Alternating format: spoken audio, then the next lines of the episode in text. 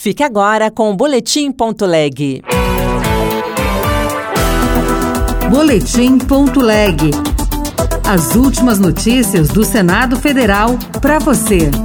Vai a sanção participação brasileira no Conselho de Auditores das Nações Unidas. É medida útil para a República Federativa do Brasil, reforçando a projeção internacional de nosso país. Votação do orçamento no Congresso é adiada para esta sexta-feira. Eu sou Rosângela Tejo e este é o Boletim.leg.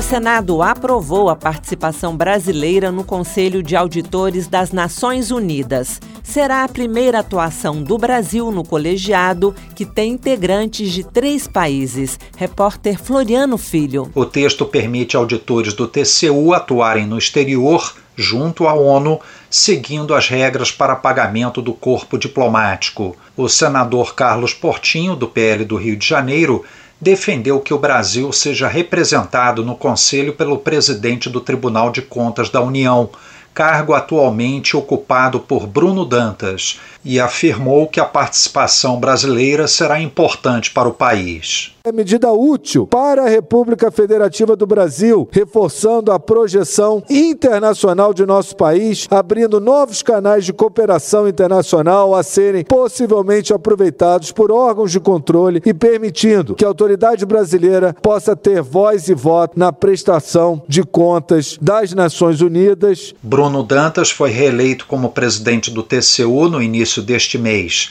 O projeto segue agora para a sanção presidencial.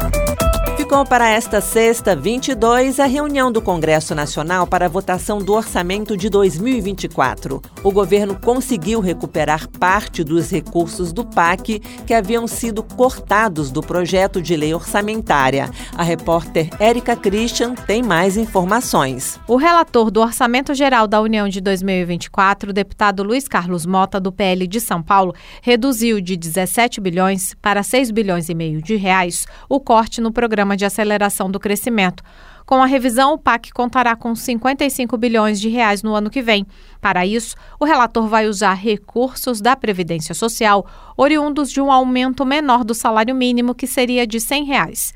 O líder do governo no Congresso Nacional, senador Randolfo Rodrigues, da rede do Amapá, explicou que a redução é resultado da fórmula usada na correção do piso. O salário mínimo é o resultado de uma fórmula. Qual é a fórmula? Crescimento do PIB e NPC. Quanto maior for o NPC ou quanto maior for o crescimento do PIB, maior é o reajuste do salário mínimo. Quanto menor for, menor será. O relator do orçamento manteve uma reserva de 53 bilhões de reais das emendas parlamentares e de 4 bilhões e 900 milhões de reais do fundo eleitoral, 4 bilhões de reais a mais do que o definido pelo governo.